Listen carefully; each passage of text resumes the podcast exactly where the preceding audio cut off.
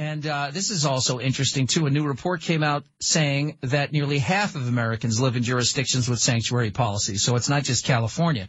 Let's talk about that with the spokesman for the Federation of American Immigration Reform, Ira Mehlman. Welcome back, Ira. How are you?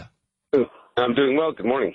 Uh, I always appreciate you being with us. I want to start with the California story because this has become obviously a major issue. And as we predicted when we had uh, Jeff Sessions on the show with us just about 30 minutes before he gave his uh, speech up in Sacramento, that if California's sanctuary uh, law, SB 54, essentially is nullification under a different, uh, a different guise, then what would stop a county or a city uh, from nullifying the state law? And we've started to see that happen all over California on immigration. We've even seen it happen in Illinois in five counties over gun laws.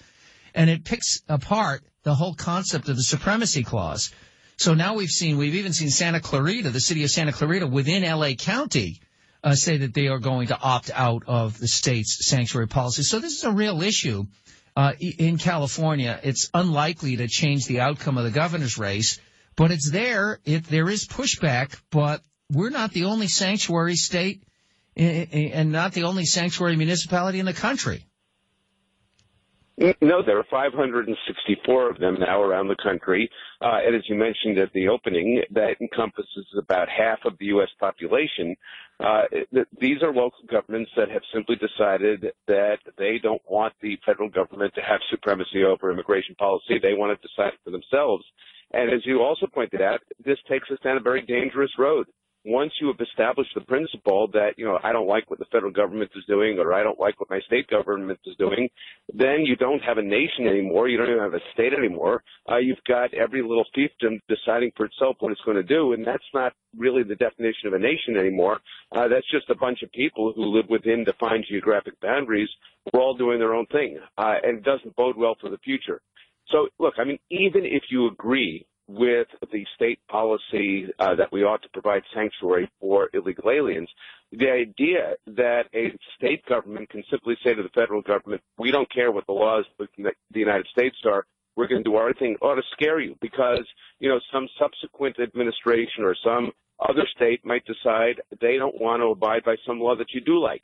Uh, we need to have a nation of laws, and this is why it's so important for Jeff Sessions to pursue this lawsuit against California to establish once and for all that uh, states are required to abide by the laws of the federal government and that local governments need to abide by the laws of the federal government and the state.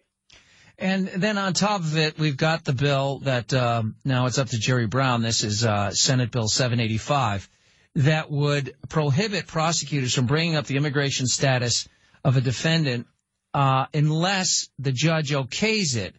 And, uh, you know, I understand that oftentimes the courts in many areas prohibit uh, previous offenses from being entered into a current uh, trial. Uh, but again, this is just this is sort of what they've been doing with uh, ICE coming to county and state jails to pick up people that ICE wants to deport that uh, that you know the excuse that California says, well, we're not stopping ICE from picking people up in the jails, but what they do is they make them go and get a court order, and by the time that process is over, oftentimes the uh, person of interest is released. That's right, and that's why has said if you're going to do that, we are going to step up uh, enforcement in your jurisdiction. If you're going to make us go out there and find people, we're just going to flood your communities with ICE agents so that we can do uh, what we shouldn't have had to do in the first place if you hadn't obstructed our enforcement of immigration laws.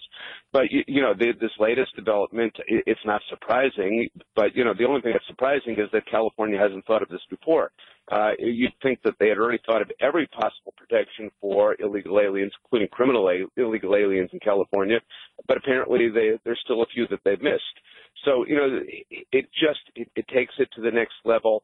Uh, it demonstrates once again that the only people that the legislators up there in Sacramento really care about are people who are in the country illegally, and particularly people who are in the country illegally and who have been charged and convicted of other crimes. That that really seems to be what occupies people in California.